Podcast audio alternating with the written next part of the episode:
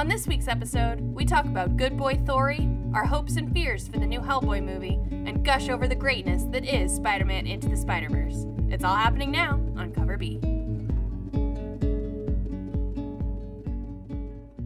Hey, everybody, welcome back to Cover B. As always, I am T here with Chris. Hello, Merry Christmas. Yes, Merry Christmas. Here's to hoping that everyone has had a good week prior to Christmas and, And, you're not sick like me. sick like him or absolutely going crazy because of all of the last minute gift giving and town driving and trying not to have intense road rage. I get real mad out on the road, you guys. Yeah, it's yeah. it's the time of year when people don't know how driving works anymore for unknown reasons. I don't know Truth. why what it is about this time of year, but people just decide the turn signals don't work and I'm going to switch lanes in the middle of the intersection and I'm going to go through the parking lot like it's a four-lane highway. That's not how this works. mm-hmm.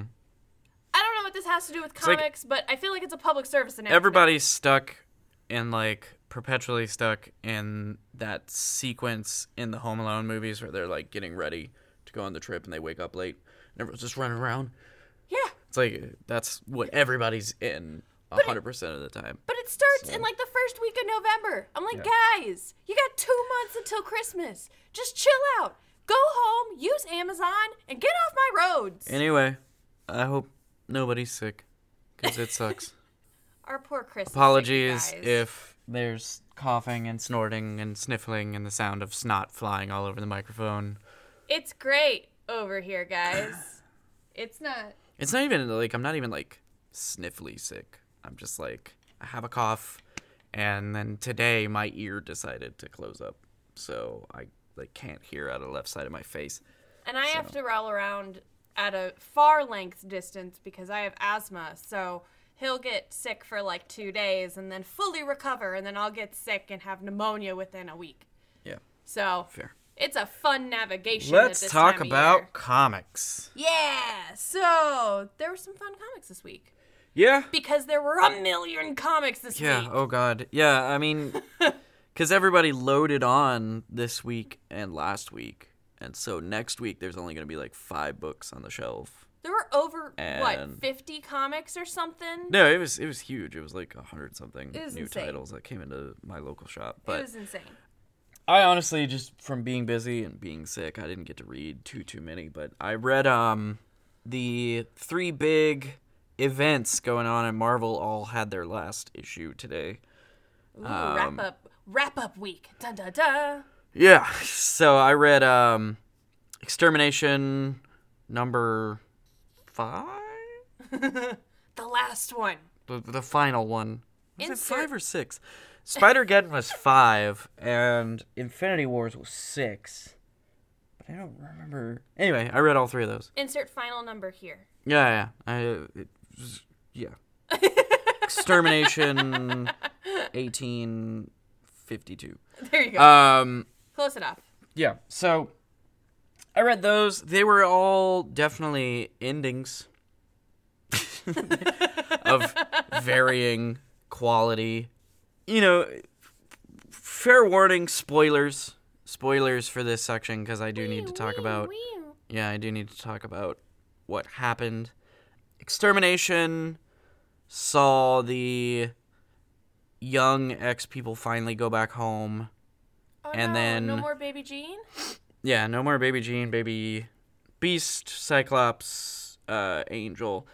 And they handled it weird. They did it like they were supposed to close the time loop or whatever, which goes against a lot of time travel stuff that's come up in X Men books in the past about like alternate timelines and stuff. So it's just another like X Men getting convoluted about time thing. And They're bread and butter. Okay. yeah, and so they went back home and erased their memories? But then because that's the only way to close the time loop, but then like set it up so that their older selves would have their memories.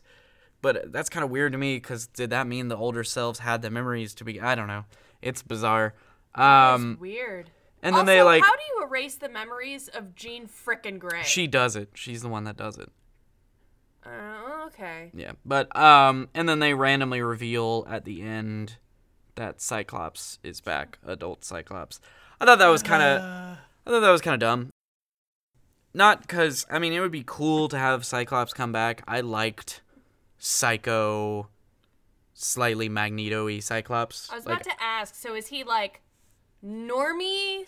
Good. I I don't know. He literally Cyclops, doesn't do shit but sit there and get a beer from Cable. Oh lord. Yeah, that's all. Wait, I thought Cable was dead.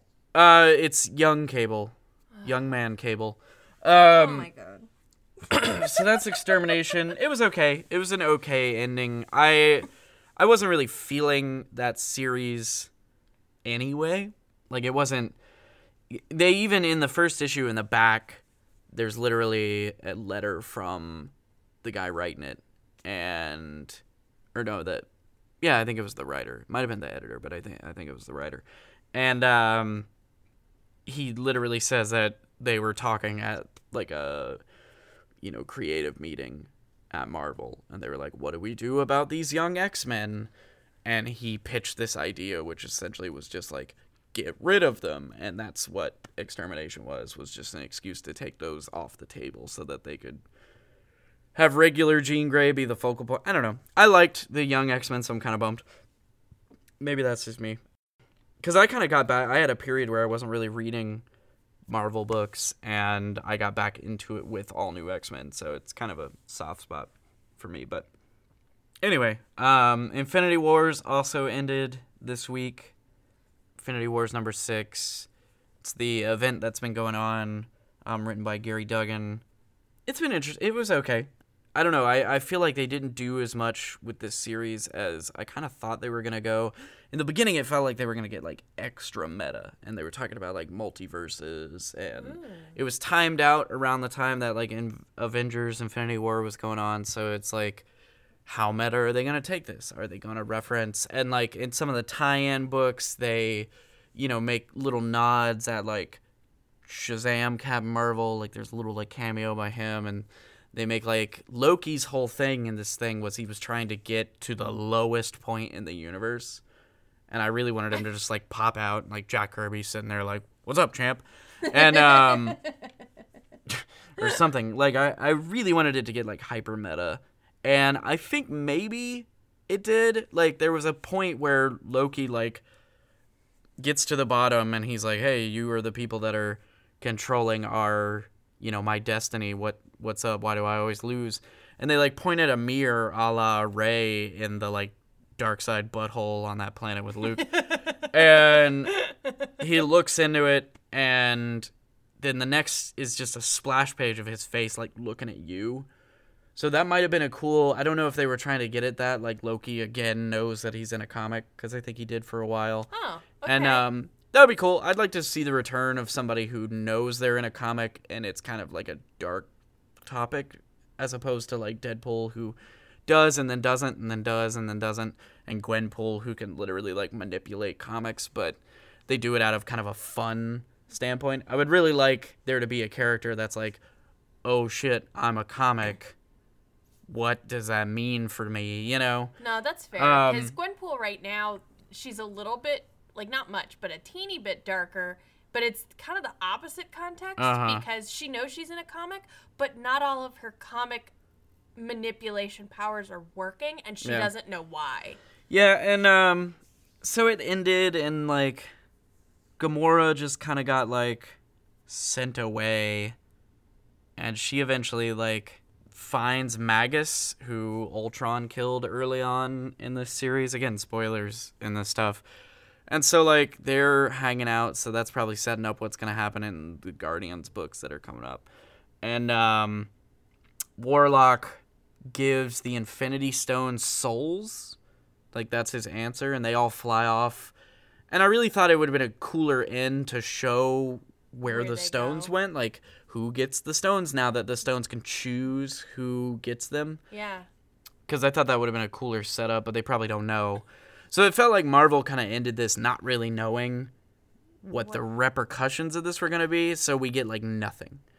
So I don't know. It, it was it was okay. I liked the story of Infinity Wars because of the art and it was really good for the first like few issues, and then it got into the Infinity Warps thing, where Gamora like smashed everybody uh, together and shoved them in the Soul World, and I think at that point they really lost where they were going with it. Like the kind Like, of point of it all. They kind of nothing felt overly committal. Like they got they got meta, but not too meta, and like they got they made Loki like trickstery, but not too trickstery, and like Gamora was badass, but not too much of a badass, and she was evil and kind of Thanosy, but not like too much. Like they didn't go too far on anything. yeah. Anyway, the the best part about it, in my opinion, is that so Drax, spoilers.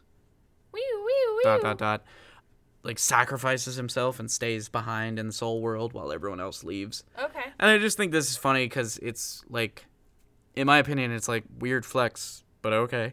Um, because there's the whole drama with like James Gunn getting fired, and Dave Bautista was like, "I'm not gonna play Drax again if James Gunn doesn't come back." Oh yeah, he's So been now- talking big about how he's like, Yeah. they should put me in a DC movie instead. Yeah, and now Marvel officially like took Drax out of the comics. Oh my god, it's like Fantastic Four all over again. I just think that's that that shit that Marvel does because they do that is just like I love when they flex like that and they're like, okay, get out of here, you know, like now your characters don't exist. Booyah. the Inhuman show did poorly. And so they killed off. They had death of Inhumans, and now the Inhumans are basically like a null concept. And then like, you know, the fan, they couldn't get the rights to Fantastic Four, so they literally like shoved Reed Richards and Sue Storm in another dim- like the edge of space time, Yeah. doing whatever. yeah, And so I, I just So I love when Marvel does these weird flexes. Like it's just fun. it's silly. And then Spider Geddon, honestly, I didn't expect Spider Geddon to be the highlight of these events. I think I enjoyed it the most. It again, not really much happened, but it was fun and it kind of shuts down the whole Spider Verse stuff. Like at the end of it, uh, Spider Gwen is really the only person who still has the ability to do spidery things, like do interdimensional stuff. Huh. I don't know. It was really just all these events, like all of them, really the endings kind of fell flat. They just set up like, here's the story that's gonna happen in these titles we're talking about. You know, so like in Spider Geddon, Miles got the Enigma Force and became Cosmic Spider Man for a bit, and then lost it. Now he's back to being Miles, and like, you know, Doc Ock is just Superior Spider Man again. But that's what Marvel does. You know, I always go into these events hoping there will be some like radical change, and there's just there's not. You I know, feel like there- there's just this not. ongoing trend with Marvel where they're just too scared to pull the trigger on anything. Yeah, yeah, Like, like they talk up these big issues like something's gonna happen. I mean, people thought Mary Jane was gonna die in Spider-Man 800. in Spider-Man yeah. 800, and then like Nope. Nothing of importance Which- happens. Like, what sucks though is because yeah, a lot of people do consider that issue Spider-Man 800 as like nothing like they talked it up like somebody was gonna die and it was just freaking Flash Thompson. I I am sad because I love Flash Thompson and I love there was a recent uh, Venom issue number eight I want to say where the whole like discovery in that issue is that the symbiotes kind of retain memories of their hosts because the whole point of it was that the symbiote would like take on some sort of genetic memory to them and then take it back to Klyntar and it would be like banked. right. And the Venom symbiote bouncing around basically has all these to some degree these genetic things. And so Flash Thompson, like the memory of Flash Thompson bursts out of this like symbiote and he takes over. So it's Eddie Brock in the suit, but it's like Agent Venom. Huh. It was so cool, and I love Donny Cates doing a nod to my boy because I love, like, that's my favorite Venom by far. Um, And I think Flash Thompson's cool, but I think part of why it's less I don't want to say it's not sad, but it's less impactful that he died because we all know that he'll get brought back.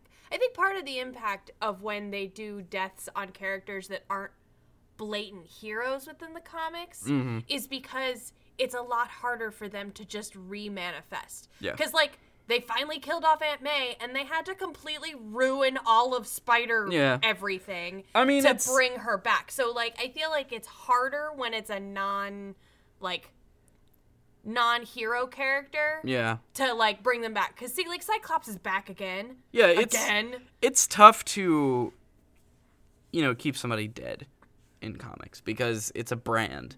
You know, it's um like back when I was researching Batpeen for last week's episode, I was reading a thing about Chris Claremont talking about the death of Superman and like they killed off Superman and then higher ups at Warner were like, What the hell are you doing? This is a brand. You know, that would be like one day you go into a Starbucks and the mermaid's dead. That's true. You know what I mean? Yeah. And it was like, you know, the Starbucks execs would be like, "What the hell?" Or like, you know, McDonald's announces the death of Ronald, or something like that. Like it's brand. It's all brand. Yeah. And so you have that element, and that's tough when you have like fans. You can only go off of what fans are shouting about, and honestly, that causes a lot of confusion. That's why, you know, sometimes people higher up are like, "Oh, diversity is killing books," because all they can do is listen to the fans, and sometimes that's not always the best way to go about it. But um, you know, when the fans are like, "Bring back Wolverine, we want Wolverine," and your sales dip, what are you gonna do? You know what I mean? You're gonna bring back Wolverine, but um, it is definitely harder when it's like a lower end person because you gotta find a good time, quote unquote lower end. Flash is the best, um, because you gotta find the time to slip them in there. But honestly, the highlight, I guess, of these endings is I'm really excited to see what the Gamora Magus thing does. I'm feeling, I'm definitely hyped for Donny Cates' Guardians run, but otherwise, I don't know. I I didn't really get much. I, there wasn't enough status quo change in these. You know, like Secret Empire last year. You know that ended with Steve Rogers being really devalued, and that's a cool place to end. Like Yeah. it didn't. Nobody really died, and nothing was. I mean, Black Widow did, but then she came back.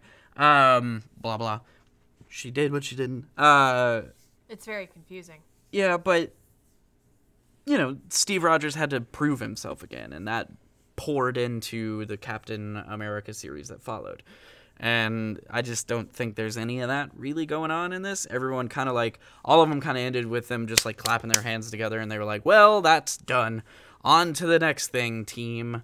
And it's like, okay, cool. you know, sweet. That's fun. So, Fair enough. what about you? What did you read? Well, Stands out now that I have ranted some- about everything. I read kind of a mishmash of stuff. Um, I think some highlights. So I read Killmonger number two, which I haven't talked about Killmonger yet. Um, it's gonna be a five-part mini. Yeah. Um, Six? Five? six? I think it's five. five? I could be wrong. Don't quote me. No quoting. I'm enjoying it, but I think what's interesting is that I'm actually enjoying it more for the uh, supporting cast than I am for him. Killmonger, actually, the character feels kind of flat to me right now because it's just another, like, I'm fueled by my rage. Grrr. So they're basing it off the movie then? it feels like it. Do his lines feel forced? Uh, well, they're written, so it's better. Oh, cool. Um, but he's so part of the plot of this is it's essentially taking place before he goes back to Wakanda. It's what happens after he goes to MIT and graduates, and he goes to kill Klaw, but gets stopped by a assassin group. Um, of these three people and he kind of proves himself as being worthy and talented and so they take him on to become a part of their group as they're trying to raise in the ranks of kingpin's kind of like ongoing bad guy army i'm actually really enjoying the people in the assassin group king and rook etc etc Mm-hmm. and I think the characters are just more interesting. They're more developed. They have a purpose. They're kind of mysterious. And it's it's fun to read. I just wish I gave a damn about Killmonger. Yeah. I feel like this was supposed to kind of give some depth to him and it's not. I feel like it's more just setting up more characters that I would like to have their own comic, honestly. Like I want to Mm-hmm. follow this group doing stuff. Yeah, it's harsh when like the title, like lead character, is kind of flat. Yeah. You know, there there was moments in X Men Red that were that way, where like it was obviously mainly about Jean, and I, you know, rooted for Jean, and I wanted her whole plight to go through, but you know, I was mainly there for like X twenty three and Honey Badger and Yeah. Nightcrawler and Binary. Was it Binary?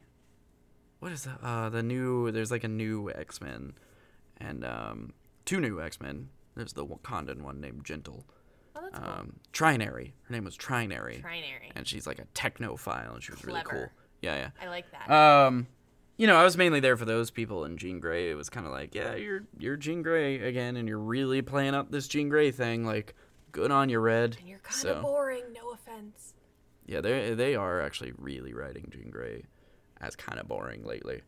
Like, she's very like one dimensional I wonder. until if- she gets into a fight and then suddenly she's like chaotic and emotional but then like every other time she's like this wizened old like everyone she's talking to she's like giving like the heartfelt advice and it's it's cool you know if she wants to be the next charles but they need to like really like establish that and well, make her everybody's like mad at Charles, so. But it's not even fair Ugh. that she would be the new Charles because that's. I mean, no offense, but that's really stepping on Kitty's toes. Because that's kind of Mm-hmm. like her whole shtick right now. Because she doesn't have a whole lot else going for her right now. Just Yeah. saying. So, Killmonger's pretty good. I would recommend picking it up, but primarily because I really want to know more about these random assassins. Um, I also read the new Betty and Veronica number one.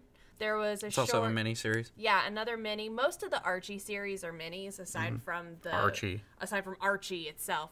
Um, and Riverdale was ongoing. But I, I like the way they're doing this one because it feels a little bit older than they normally do. I feel like a lot of the time when they write the Archie comics, they're very stationed in like, we're sophomores and high school's everything. And now it's just like romance, romance, drama. let's But- all go for shakes at the chocolate shop oh look, Jughead's eating a burger again. and don't get me wrong, I love it and I've read all of them because I'm a big old fangirl. But this one's very conscious about being seniors.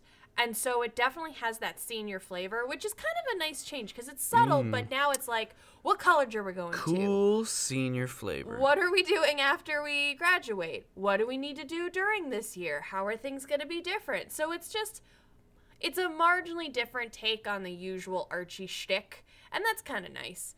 I don't know if it's necessarily going to break any molds. I mean, it's still, spoiler alert, but the end of the first issue is still, oh no, Veronica's talking to this boy and Betty is talking to this boy, and it's going to come between their friendship. and jughead's talking to this boy no, that's only in my dreams. I was gonna say you're only a fangirl for the Archie stuff because it gives you more opportunity to think about Cole Sprouse.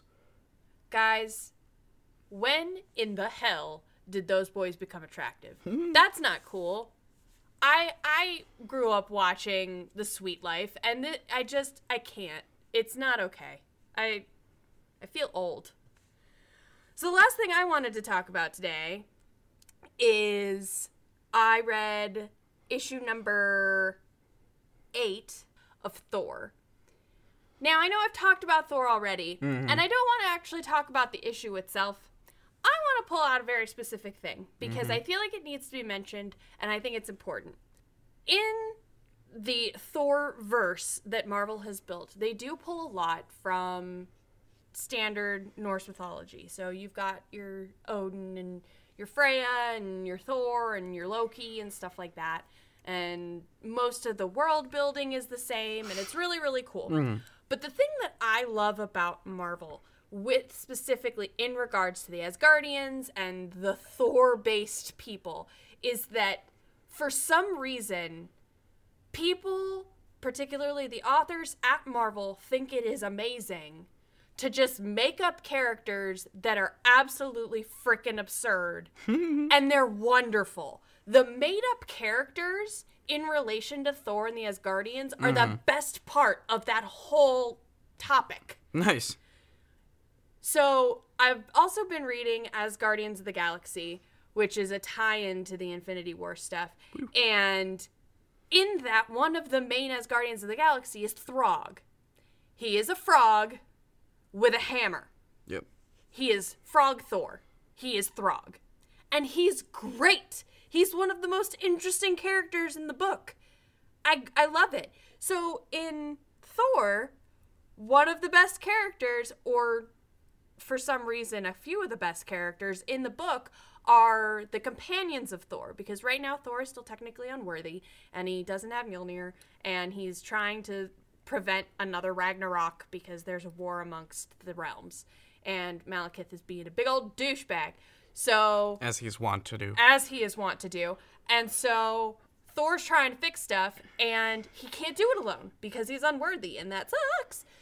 So who has he taken with him on all of his adventures?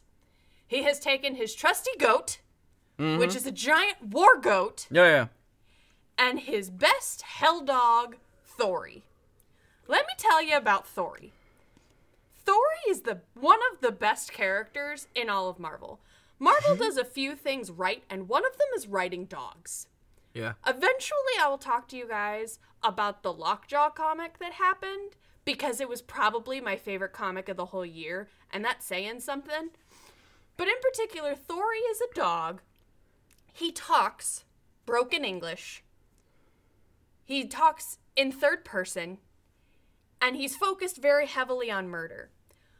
And so theoretically, you would think that's not very cute, but they put him in every issue in the most adorable, endearing scenarios. So, for instance, in this book particular, they have Jane Foster walking through the rain, and Thori is accompanying her, just kind of as he is wont to do, taking her to her chemotherapy session. And they're walking through the rain, and Thori explains how the sky is drooling, and the sky drooling is bad for Lady Master, as he calls her, and he needs to get her inside so Lady Master is safe. And she says, A little rain is not going to hurt me, Thori. And he goes, No, we need to get Lady Master inside because rain hurts Lady Master and Lady Master can't get hurt, so I'm gonna murder the rain. And she's like, Okay, Thori, let's be a little more quiet because we're out on the public street and you are currently talking about murder. And he goes, I'm very sorry, Lady Master. Murder, murder, murder. it is so cute and so funny and so endearing. Murder, murder. And it's so random that they constantly have these just subset parts of these books with these random animals, and it's just so cute. It's a nice break from this mm-hmm. doom and gloom and dread and misery, and the worlds are dying, and everything's terrible, and everyone's in pain and torture, and ma, ma, ma. And then you've got Thori being freaking adorable. Mm-hmm. You know, I feel like if you didn't have creatures like Thori and the giant goat that eats people, Is that Tooth Gnasher? it that is his name? Tooth Gnasher. Yeah, I- It'd just be too sad. yeah, yeah. And so I just want to give a big old props to the people at Marvel that aren't afraid to make rando characters that don't make sense that become people's favorite. They do that a lot with dogs too. Like I guess because dogs are easily fan favorites.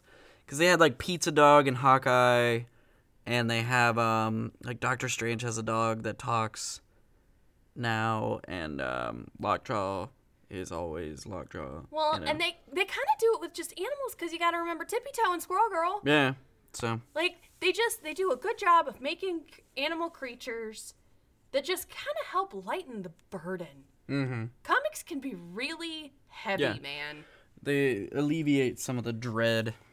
Yeah. I and I mean, Jane Foster going to chemo, that's really heavy.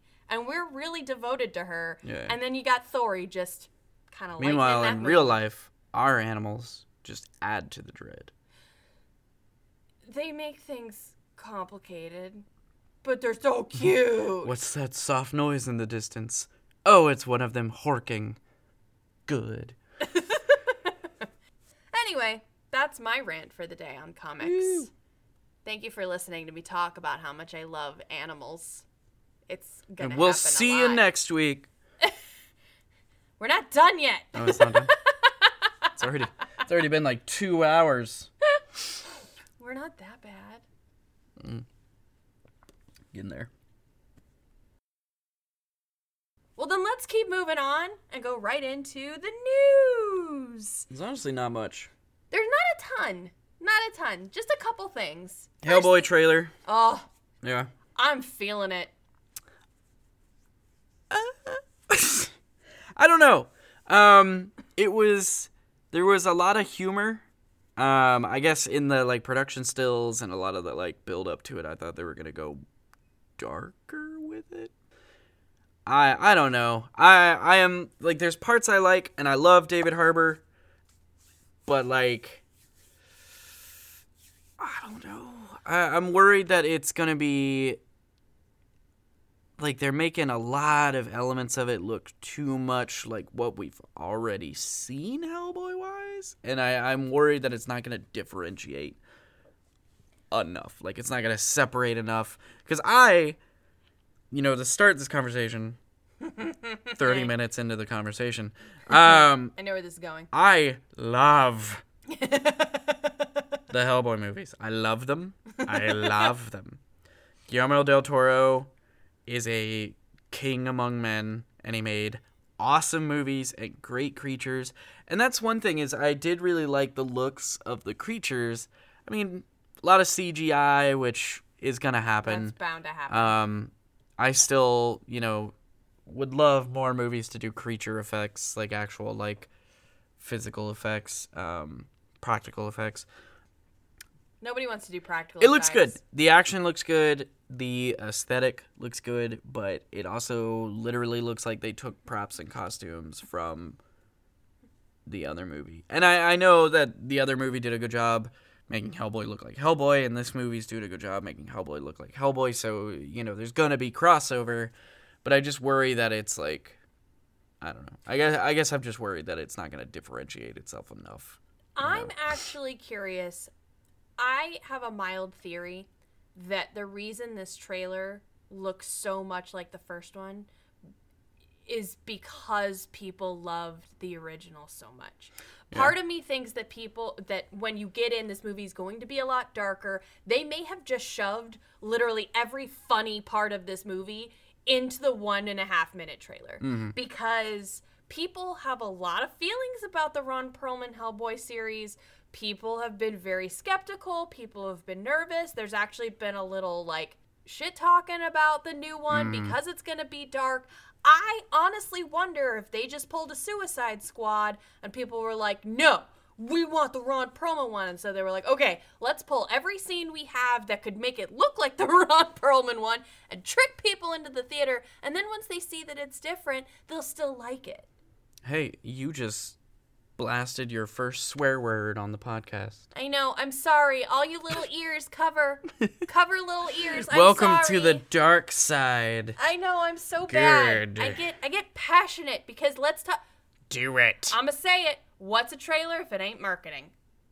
And it's all a tactic. Yeah, yeah. And you know, sitting here thinking about it while I wasn't listening to you. Um Thanks. Love you too. I'm just kidding.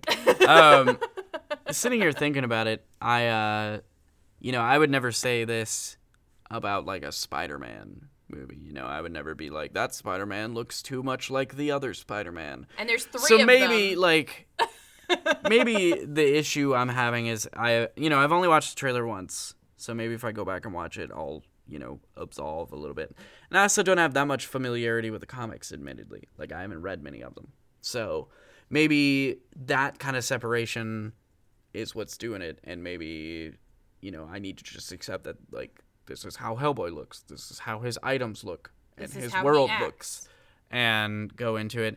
But I mean, that's the only real qualm I have. I, I, you know, again, I think the trailer was a lot funnier and goofier than I kind of thought it was gonna be. I was, maybe that was just me getting my hopes up for like a more dark kind of Spawn Hellboy movie. But I mean, David Harbour's funny. I love him in, you know, everything from Stranger Things to the real life guy. So I'm excited to see him do that role, and he seems like he's tearing it up, and he looks freaking massive. Yeah. Um, Big dude. So yeah, I, I'm pumped. It was a good trailer. I'm feeling it. Good trailer. I I'm I'll be interested to see if what they do or if they do anything different with the next one, like the next trailer. I mean, but we'll see.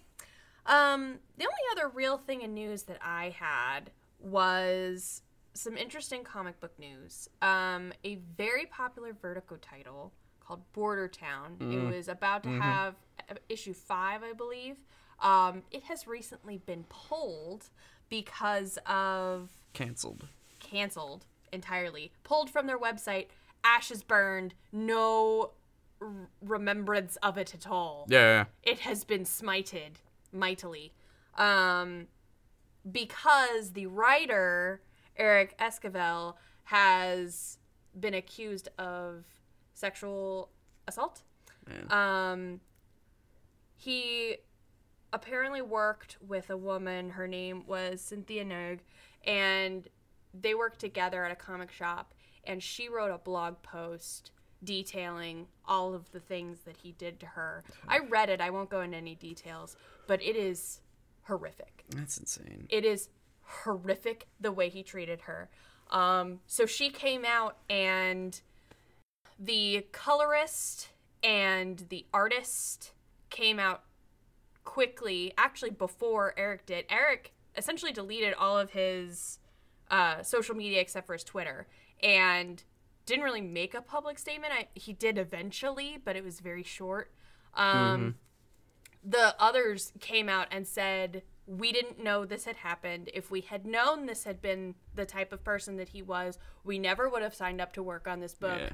and it it really sucks too because the artist came out and admitted he was like this is probably the piece of work that i am most proud of Ugh. and i i can't imagine working on it or promoting it ever again Yeah. and it like that's heartbreaking to have like your magnum opus be tainted because someone else is a total douchebag like Yeah. Yeah. that sucks so much but That's i gotta say i am so proud of vertigo because they DC. came down on the hand like dc came down with the hammer fast like Yeah, yeah. the minute this started to spread it was over it was pulled it was done hands clean. And I think that's the best way to handle this scenario because everyone else working on it said they believed her. And apparently now all these other women are coming out, and apparently it had been an ongoing, unspoken thing in the industry that this guy was an absolute predator. Ugh. And there are lots of women that have How come did out. what was his statement? Did he like play it off as like, oh, it's lies? He basically came out and said that while they had an quote unquote unconventional relationship, he remembers their situation differently. Apparently, according to her, She was totally into it, bro. yeah, apparently according to him and or according to her and other witnesses, he would run around talking about how it was like this unrequited love and they should have ended up together and he really cared about her. Ugh. But like Ugh. you know, does the girl have a say? Excuse me? Like, it's disgusting. Like, ugh, it's so horrible. And there's so many women. Like, Kate Leth came out and was like, you know, this is one of those things that had been underground and quietly happening for a long time, and people knew about it, but nobody was brave enough to stand up. She's like, it's sick to know that so many people that I know have been affected by this. And it's it's nice to see that the comic industry is rallying the right way. Mm-hmm. Like this guy is now exiled. Like he he has been undone. Yeah. yeah. And that's how it should be because this That is, is. not okay. Yeah, yeah. It's not okay. So, props to you DC. Yeah. Props to the woman who came out about it. Yeah. Like, props to her for Cynthia, you are a brave woman, and we Yeah, give you Lots of mad bravery there. respect for that. That's amazing. And you are so brave, and the ability that you have to make this statement and make it okay and easier for other women who've dealt with the same thing with potentially the same predator. I mean, it's it's amazing. Mm-hmm. So props to you. Well, taking it to a brighter note and to close up. What, what was that? That was the transition music. We have transition music. We do we do now. The now. 1960s Batman. Are we gonna be like time for the next segment? like I was breaking it up. That was me changing. You're I'm workshopping- the color up, man. Workshopping our transition music. anyway, You're allowed to have music. to oh god, don't make him sing this episode. It'd be terrible. Um, transitioning and to close off this episode, we went and saw uh into the Spider Verse. Yay! Spider Man Into the Spider Verse, the new animated Spider Man flick that is in theaters right now. And whatever you're doing at the moment of hearing this, you should not be doing it. and you should be on Fandango or Regal or AMC or some other theater thing. I have a very minimal scope of what theater things exist, and you should be getting your hands on tickets, and you should be going to see it, and you should be buying tickets for everyone around you, whether you know them or not. So, person listening to this at the gym right now, stop what you're doing, get on your phone, count how many people are in the gym. I hope you're not at a Gold's gym because that would suck. And buy that many tickets and go hmm. up to each person and be like, You're coming with me to see this movie. I don't care if you're in the middle of your cardio or your reps or other fitness words. You're doing it. Chris. Hmm. Stop telling people to stop listening to our podcast to go watch a movie. No, they can listen and buy tickets at the same time. Not if they're on their phone. I, I would never tell someone to stop listening. Stop listening to this podcast right now. Stop it. No, you don't listen to him. You can listen to the podcast on the way to the theater so that you're doing both. Stop Alright. telling people to stop listening. Or I guess you could just wait until the end of Yeah, finish anyway, the podcast. We're almost done. it was fantastic. It was so it was good. really good. The animation was great. Um, I the soundtrack was awesome. I've been so listening cool. to the soundtrack like all week. It's like great, like heroic feeling hip hop electronica, and it's so good. Good stuff. Like it was a little slow, admittedly. I I kind of wish it got into the Miles as Spider-Man stuff a little faster. Um, but Miles is such a good character and is so endearing in the beginning that it wasn't that big of a deal. Like I, I the whole thing could have been about him like getting told to tie his shoes constantly and dealing with homework, and I would have been totally into it. Um, yeah, I dug it. I one of my favorite parts about it is the way they actually utilized comic book imagery in it.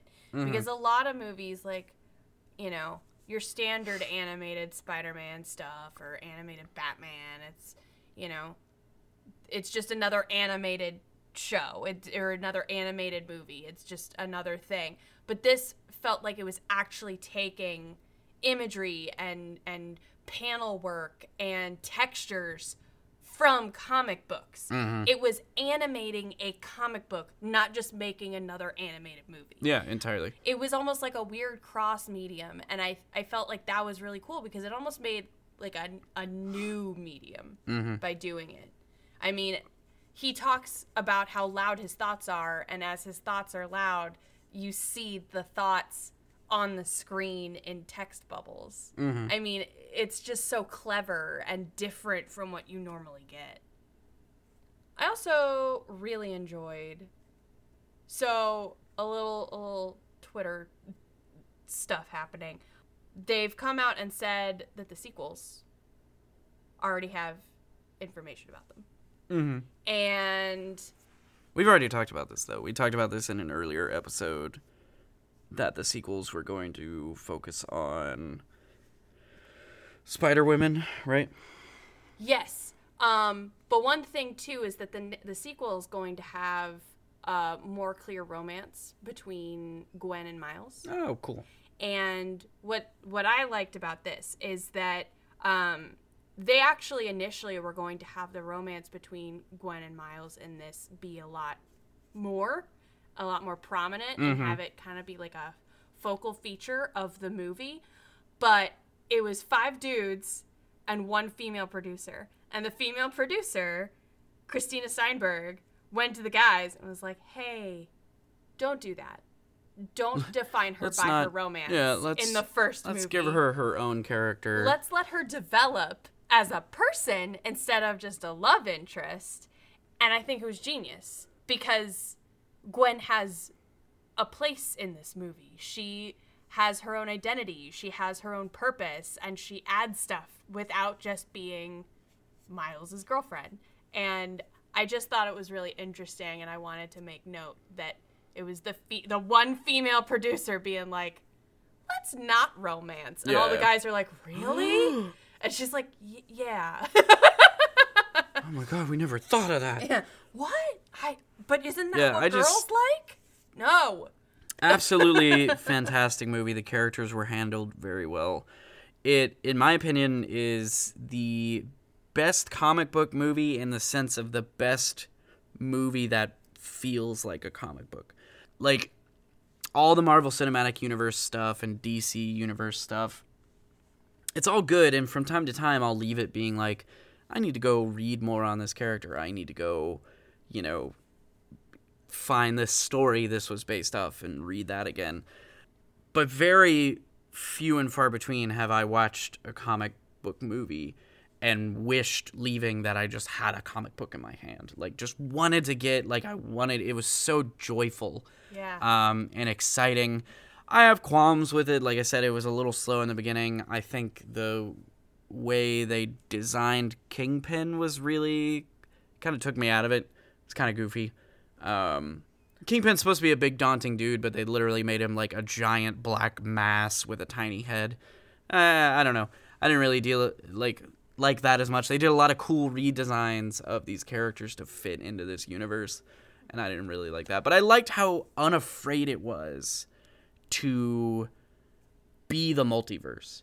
You know, all the way to the extent that Spider-Man Noir can't see colors and stuff like that. And you know, Spider Ham is literally a cartoon, like dropping anvils on people and crap. it's so Like, funny. and uh, Peni Parker is like jumpy anime type stuff, and her mouth doesn't match up with what she's saying. And So funny. I um like they were just unafraid to be like this is a multiverse. This is what's happening, you know, and here's thought bubbles for these characters and stuff and I that is great because as I've said in the past and I've said about different things, like it's always it always sucks when it feels like a movie or a comic or something.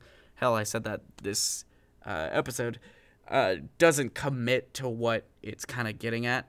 Yeah. You know, it, it's like afraid to go fully.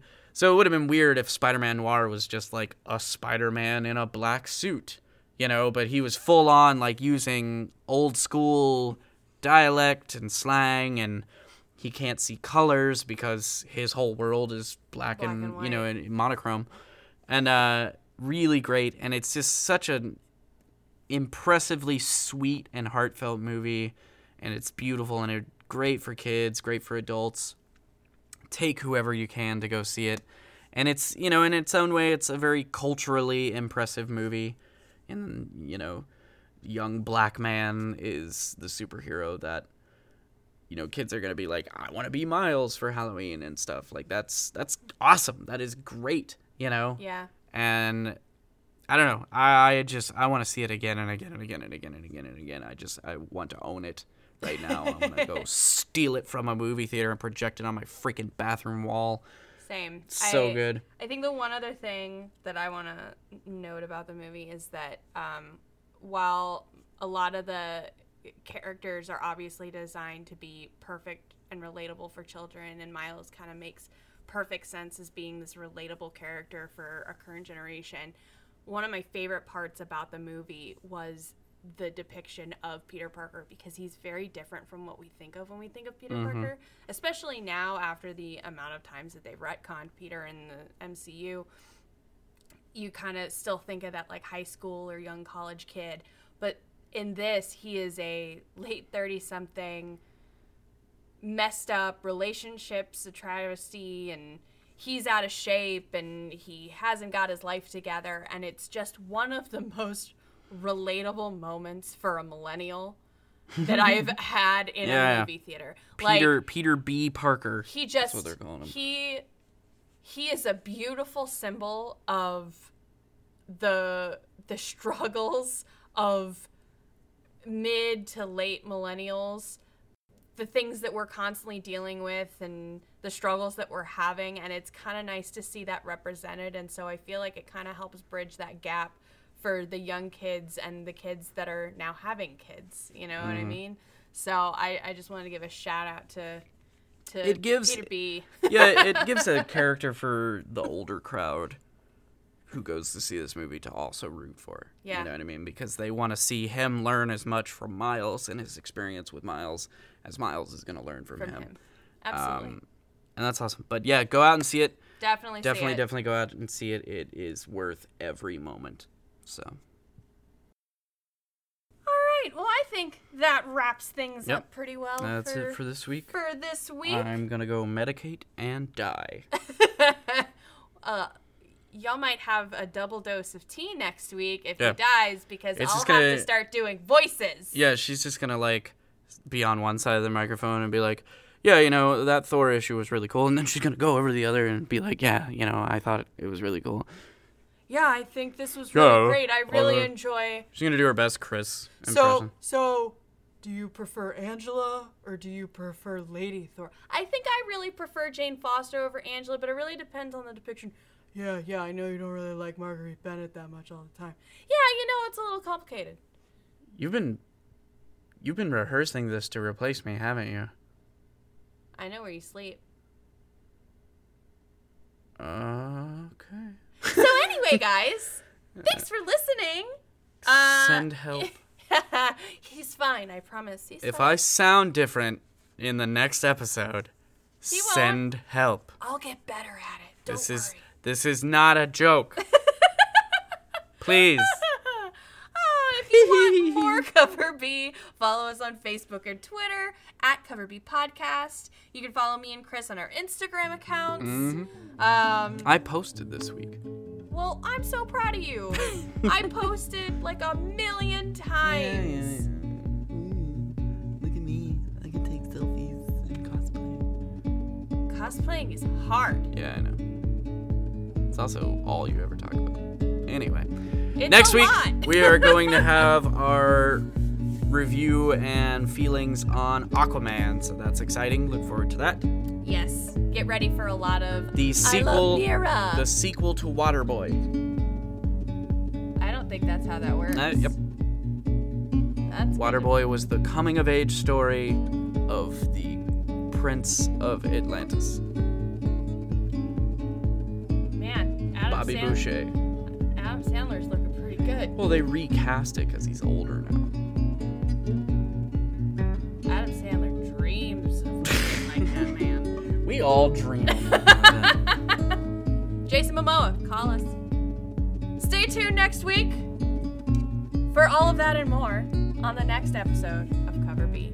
Merry Christmas. Merry Christmas. Have a wonderful weekend.